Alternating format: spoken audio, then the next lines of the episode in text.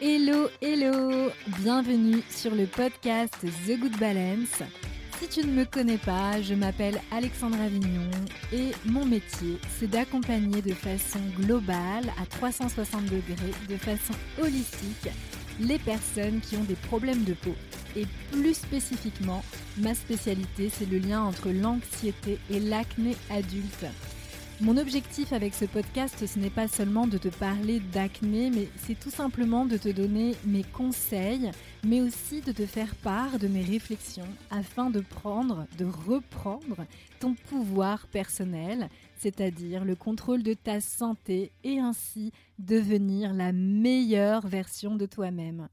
Tout simplement de bien te sentir dans ta peau. Bienvenue dans ce nouvel épisode, je suis ravie de te retrouver pour le sujet de cette semaine. Je suis absolument persuadée que tu vas te sentir concerné par ce sujet puisqu'il s'agit du regard de l'autre, du jugement. Et j'aimerais aborder donc au cours de cet épisode comment se libérer du regard de l'autre et du jugement.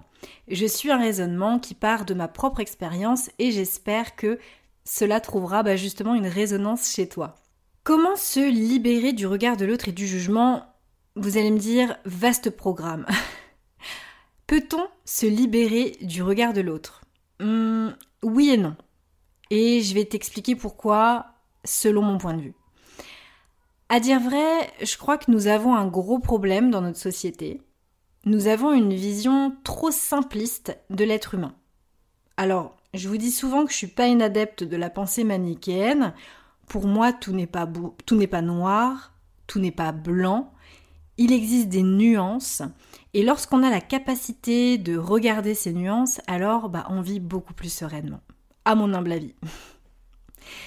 Cette vision très simpliste de, de l'être humain dont je vous parle euh, nous amène souvent à vouloir nous définir, à tout mettre dans des cases et donc à nous cloisonner et à nous fermer des portes et par conséquent à nous rendre bah, tout simplement malheureux. Pourquoi je vous dis ça aujourd'hui?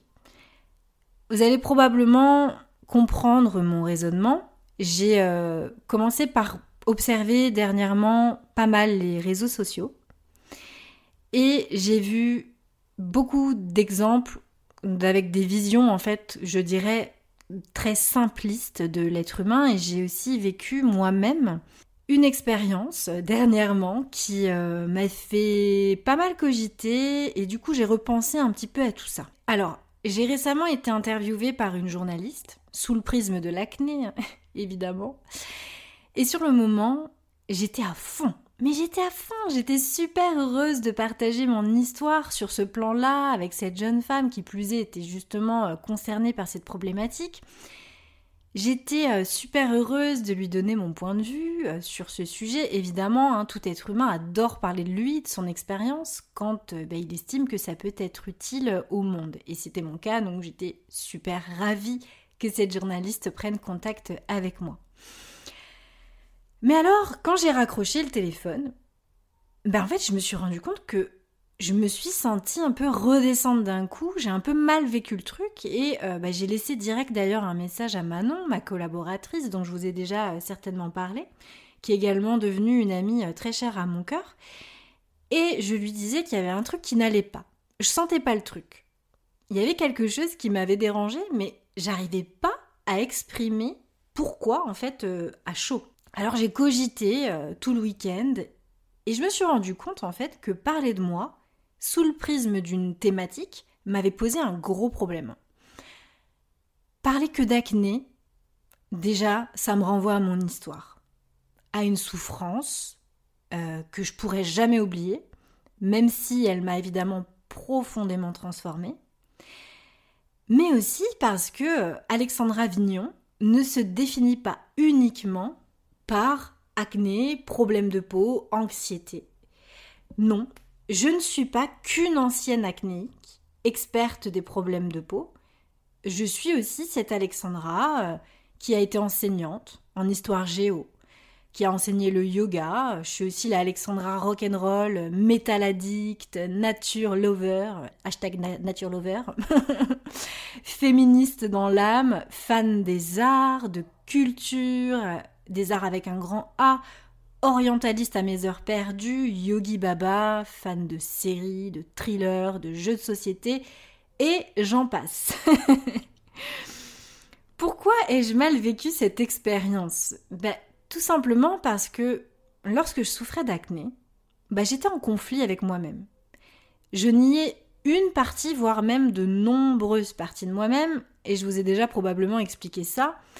Quand je baignais dans le milieu du yoga, je taisais mon amour pour la musique dite extrême, pour le métal, parce que j'avais pas envie d'être jugée comme je l'avais été, parce que je ne rentrais pas dans les critères de certains. Mais il n'y avait pas que le métal, hein. il y avait aussi le maquillage, je suis une, une de maquillage, euh, j'aimais le parfum, la parfumerie, c'est quelque chose que j'adore. Et du coup, c'est des choses que je taisais complètement parce que je rentrais pas dans les critères. Et je le voyais bien en réaction. C'est pourquoi réduire en fait mon parcours un nombre de signes qui tournaient en plus autour de l'acné, bah ça m'a mis extrêmement mal à l'aise. D'ailleurs, lorsque j'ai expliqué euh, l'anecdote du yoga et du métal euh, à la journaliste, j'ai senti quand même une pointe de surprise dans sa voix et sa réaction me l'a vraiment montré, mais m'a ramené en fait justement à, ce, jugement que, j'avais subi de la part euh, de certaines personnes dans le, dans le milieu du yoga. Est-ce que je suis atypique? Je ne crois pas honnêtement. Est-ce que je suis multipotentielle? J'en suis pas certaine non plus. Je pense que de nombreuses personnes aiment comme moi plein de choses diverses, mais en fait qu'elles n'osent pas en parler parce qu'elles ont peur d'être jugées, en dehors du fait qu'elles n'ont pas le temps de s'attarder sur plein de sujets non plus, ce que je comprends. J'ai pas le temps de m'attarder sur tous les sujets que j'aime. Mais je crois aussi que les personnes qui cherchent à se définir s'excluent volontairement. Pourtant, ce qui est quand même vachement étonnant, et c'est aussi un coup de gueule cet épisode, vous allez voir pourquoi, on vit dans un monde dans lequel nous sommes extrêmement nombreux et nombreuses à vouloir combattre l'exclusion dans notre monde, le racisme, l'homosexualité, la précarité, etc., j'en passe, mais en se définissant yogi, euh, chaman, coach, riche, euh, modeste, précaire, thérapeute, bienveillant, lesbienne, métalleux, vegan ou que sais-je, on se ferme volontairement des portes. Pourtant, en tant qu'anthropologue, oui, bah oui, je me définis là très clairement, j'ai appris que, que cela représentait quelque chose d'extrêmement important pour l'être humain de se définir. Se définir, c'est justement appartenir à un groupe, c'est en quelque sorte trouver sa tribu, trouver ses causes. Et c'est aussi super excitant de se battre pour des causes communes. Ça donne un sens aussi à sa vie. Je crois que dans la philosophie du yoga, enfin de mon point de vue, de ma perception que j'en ai, c'est justement qu'une des intentions est de sortir de ces définitions de ces cases, de ces désirs d'être absolument être, qui mènent à se chercher sans cesse. Qui suis-je, qui suis-je, à cet isolement et au mal-être. L'idée donc de cette philosophie, c'est de devenir un, enfin d'une des branches de cette philosophie, est de devenir un. Et de vivre cet amour inconditionnel. Tout bonnement pour nous inviter à regarder la différence et à l'accepter à sortir des cases, à arrêter de se définir et à accepter qu'on change toute notre vie. C'est ça l'impermanence. Lorsqu'on essaie de s'accrocher à ce qui bouge, ça fait tellement plus de mal que de laisser aller les choses. Pendant longtemps, durant toutes les années euh, pendant lesquelles j'ai rencontré des tas de maîtres du yoga, que ce soit en Inde ou en France, j'y ai vu des formatages tous habillés en blanc, comme s'ils niaient en fait leur personnalité pour se fondre dans la masse. Mais pourtant, moi qui, qui ai étudié euh, les textes de, de la tradition sanscrite du yoga, je me suis rendu compte que je me suis littéralement plantée, que je n'avais absolument rien compris à ce que j'avais étudié. Parce que j'étais tout simplement pas prête à faire moi-même ce travail. Plus on va chercher à être plus on va chercher à se définir, plus on va juger l'autre et s'exclure dans un monde où on cherche justement à combattre l'exclusion. Dans ce cheminement, dans ce travail de connaissance de moi-même, bah, j'ai décidé que j'allais arrêter de décider d'être machin ou bidule, que j'allais simplement être moi, être Alexandra, et que je m'acceptais et que je m'aimais avec mes contradictions. Oui, je suis capable de sortir en sarouel et en tongs, comme je suis capable de m'habiller de façon très élégante. Oui, je peux aller à un concert de métal, boire des binous, me marrer avec les copains, et le lendemain, partir en mode prout-prout stage de yoga dans une jolie villa au bord d'une piscine à boire des tisanes détox avec des femmes que je ne reverrai probablement jamais, ou pas. Peut-être que justement, de grandes amitiés verront le jour. Oui, ça c'est moi. On a une vision bien trop simpliste dans un monde de complexité. On cantonne les gens à avoir un métier, une passion, une sexualité et une fonction familiale. Mais chaque être humain a de multiples facettes qui représentent justement ces divers traits de personnalité et cette richesse qui fait notre monde. Dans cette vision simpliste de l'être humain, on nie sa complexité et ses multiples facettes en réduisant un être humain à une seule facette, à une seule fonction. Et histoire de compliquer un peu plus les choses, sinon c'est pas rigolo, chaque être humain a sa propre perception de la réalité. Je vais vous donner des exemples. On le voit dans les appels à témoins, par exemple lors d'un accident de voiture, euh, une voiture qui a renversé quelqu'un. Bon, je commence par un exemple un peu traumatisant, je dois dire, mais ça imagine bien mon raisonnement. Certaines personnes voient une couleur de voiture, puis d'autres vont voir une autre couleur. Certains vont avoir entendu des bruits klaxons, peut-être d'autres ne les auront pas entendus. Certains vont voir que l'événement s'est passé comme s'est passé comme si ou s'est passé comme ça. Les autres ne verront pas la même chose. Certains ont vu la plaque d'immatriculation, d'autres ne l'ont pas vue ou ont cru voir des choses que d'autres n'ont pas vues. Bref, j'en passe. On le voit aussi dans des situations beaucoup plus banales de la vie courante. Imagine, toi et moi, toi qui écoutes cet épisode, on va boire un verre ensemble. Moi, j'aurais peut-être prêté attention à des détails que toi tu ne verras pas. Peut-être que la musique, je me rappellerai de la musique parce que cette musique va me rappeler quelque chose. Peut-être que je vais prêter attention euh, à la couleur du mobilier, au t-shirt du serveur. Et toi, peut-être que tu te rappelleras des personnes assises à côté de nous, alors que moi pas du tout. Peut-être que tu te rappelleras de la vaisselle, des verres, du design des verres qui ont été utilisés. Peut-être moi, je ne m'en rappellerai pas. Notre cerveau traiterait environ 400 milliards de bits d'informations par seconde.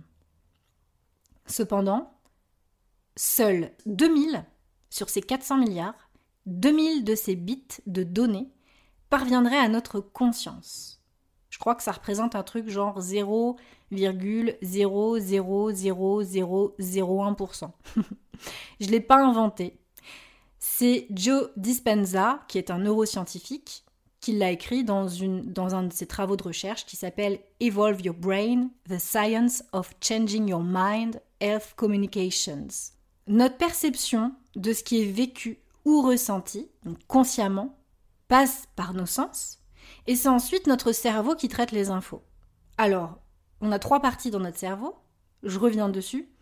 Le néocortex, qui n'aurait a priori que 3,6 millions d'années, donc qui nous permet justement le raisonnement logique, le langage et l'anticipation des actes notamment.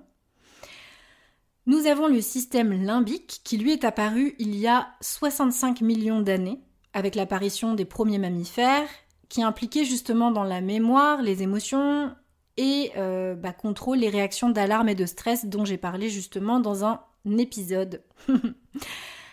le cerveau reptilien, donc lui il est beaucoup plus archaïque et primaire, il aurait environ 400 millions d'années, qui remonte à l'époque où euh, les poissons sortirent de l'eau et devinrent batraciens. La perception diffère en fait d'un individu à un autre. Un individu filtre selon son vécu, selon sa mémoire, ce qui fait que pour un même contexte, l'expérience vécue va être, différente d'une personne à une autre. En fait, on filtre la réalité par rapport à nos croyances conscientes et inconscientes. Autre exemple, si tu souffres d'acné ou tu as souffert comme moi d'acné ou que tu es mal dans ton corps ou que tu as été mal dans ton corps, tu vas forcément faire beaucoup plus attention à l'état des peaux des gens, au corps des autres. Et c'est logique. C'est ton histoire, c'est ta mémoire, sont tes traumas. Alors qu'une personne qui, elle, n'aura pas vécu ce genre de problématique, elle ne portera justement absolument aucune attention à ça. Et là, je parle notamment euh, des hommes, qui pour le coup font souvent beaucoup moins attention à ça que nous. Et ce qui est très intéressant pour nous les femmes, je parle en notre nom puisque forcément je m'intéresse à notre cause, mesdames, eh bien, on a quand même un poids à porter quand même depuis très très longtemps. Je vous invite à lire Sorcière, notamment de Mona Chollet. Elle n'a pas, écrit que Sorcière, elle a écrit beaucoup d'autres choses. On a plein de choses à lire chez elle qui sont très intéressantes. Mais parce que justement, on, a un poids à porter au niveau de l'image qu'on renvoie dans cette société patriarcale. Et si vous n'avez pas forcément envie de lire Mona Chollet, je vous donne une autre, chose à, éventuellement à aller regarder, c'est la chronique des Bridgerton. Donc c'est une série qui est adaptée des livres de Julia Quinn. Et euh, c'est en fait une série, euh, c'est une histoire qui date du 19e siècle, au moment de la Régence anglaise. En fait, on voit tout le passif qu'ont les femmes à être éduquées pour les hommes, pour être mariées, et à quel point elles doivent respecter des règles pour le bien paraître. Donc aujourd'hui, on va pas se demander pourquoi il y a tant de souffrances qui perdurent quand on, a connaissance en fait de tout ce background. Quand quelqu'un nous juge, ça nous ramène souvent à l'école. Celui qui évalue le prof est celui qui donne la valeur. Tu as une bonne note, donc tu es un bon élève. On nous a appris que notre valeur ne venait pas de nous-mêmes, de l'intérieur de nous-mêmes, mais de l'extérieur, là en l'occurrence de nos notes. C'est l'extérieur qui valide si nous sommes bons ou pas bons. Puisque j'ai intégré ça depuis tout petit, je suis aussi celui qui va donner de la valeur sur l'extérieur. C'est ainsi qu'est câblé notre cerveau. Il faut pas lui en vouloir. Tu es un haut potentiel, donc tu es intelligent. Ça, si vous faites partie de ces gens-là, vous avez dû beaucoup l'entendre. Du coup, bah, tu crois que euh, tu es cette intelligence suprême et tu dois absolument le démontrer aux yeux du monde. En vérité, tu n'iras pas péter un coup en public parce que tu es vraiment intelligente, donc tu es un haut potentiel, donc surtout ne déroge pas à la règle, sois intelligente et dans toute tes façons d'être, dans ta posture, etc., montrent que tu es cette intelligence. Bah en vérité, celui qui t'a donné cette valeur de haut potentiel, franchement, il t'a clairement pas rendu service parce que tu vas mettre en place inconsciemment des mécanismes constamment pour faire plaisir aux autres et essayer de montrer que tu es intelligent ou intelligente. Ayant appris que la valeur ne vient que de l'extérieur, tu ne peux pas reconnaître ta propre valeur, donc tu sais plus quelle est ta valeur, et c'est le gros bordel, c'est le conflit interne, et c'est bien souvent comme ça qu'on tombe en dépression ou en burn-out ou que sais-je, mais c'est souvent comme ça qu'on tombe malade.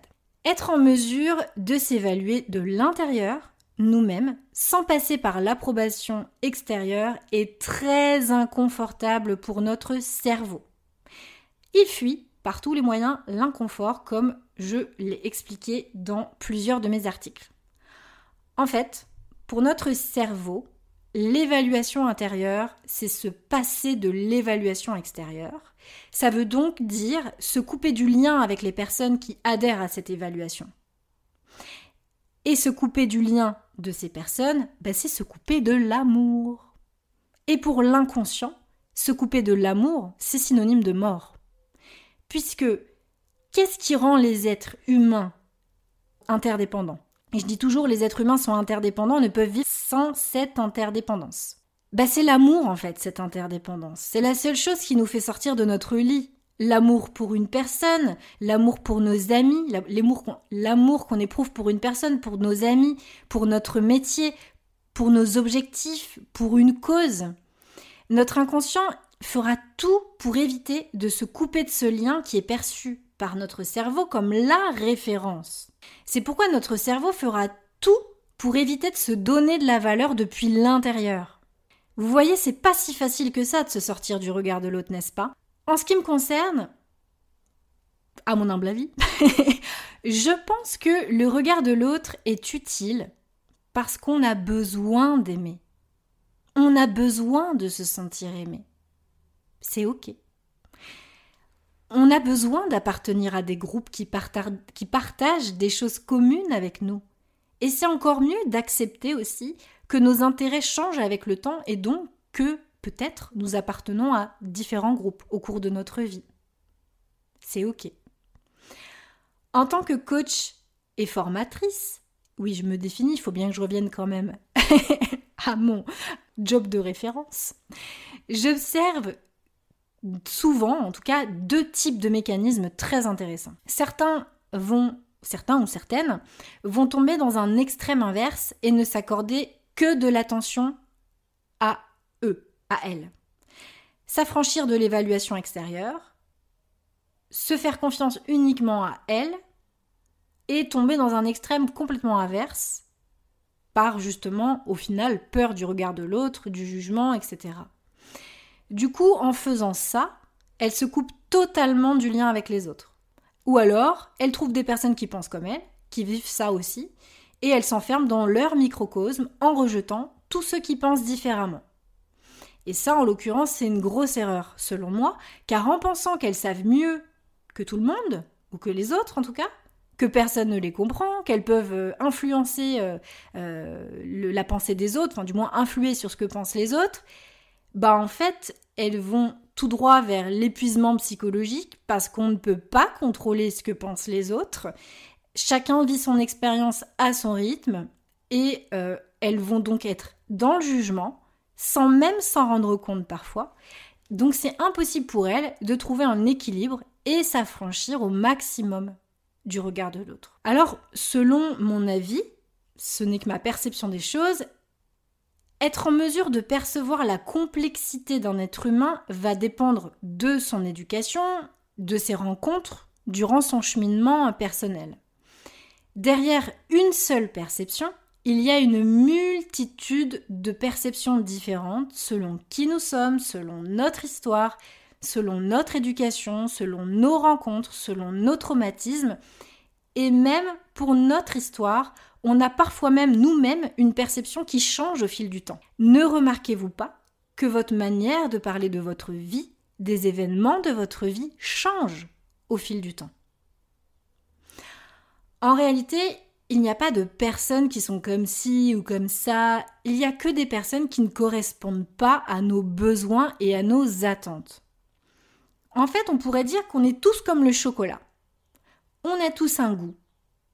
On a tous un goût qui fait que nous sommes nous.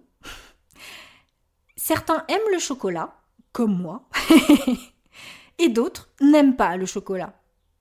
Et c'est pas pour autant que le chocolat il est mauvais. Est-ce que vous voyez ce que je veux dire?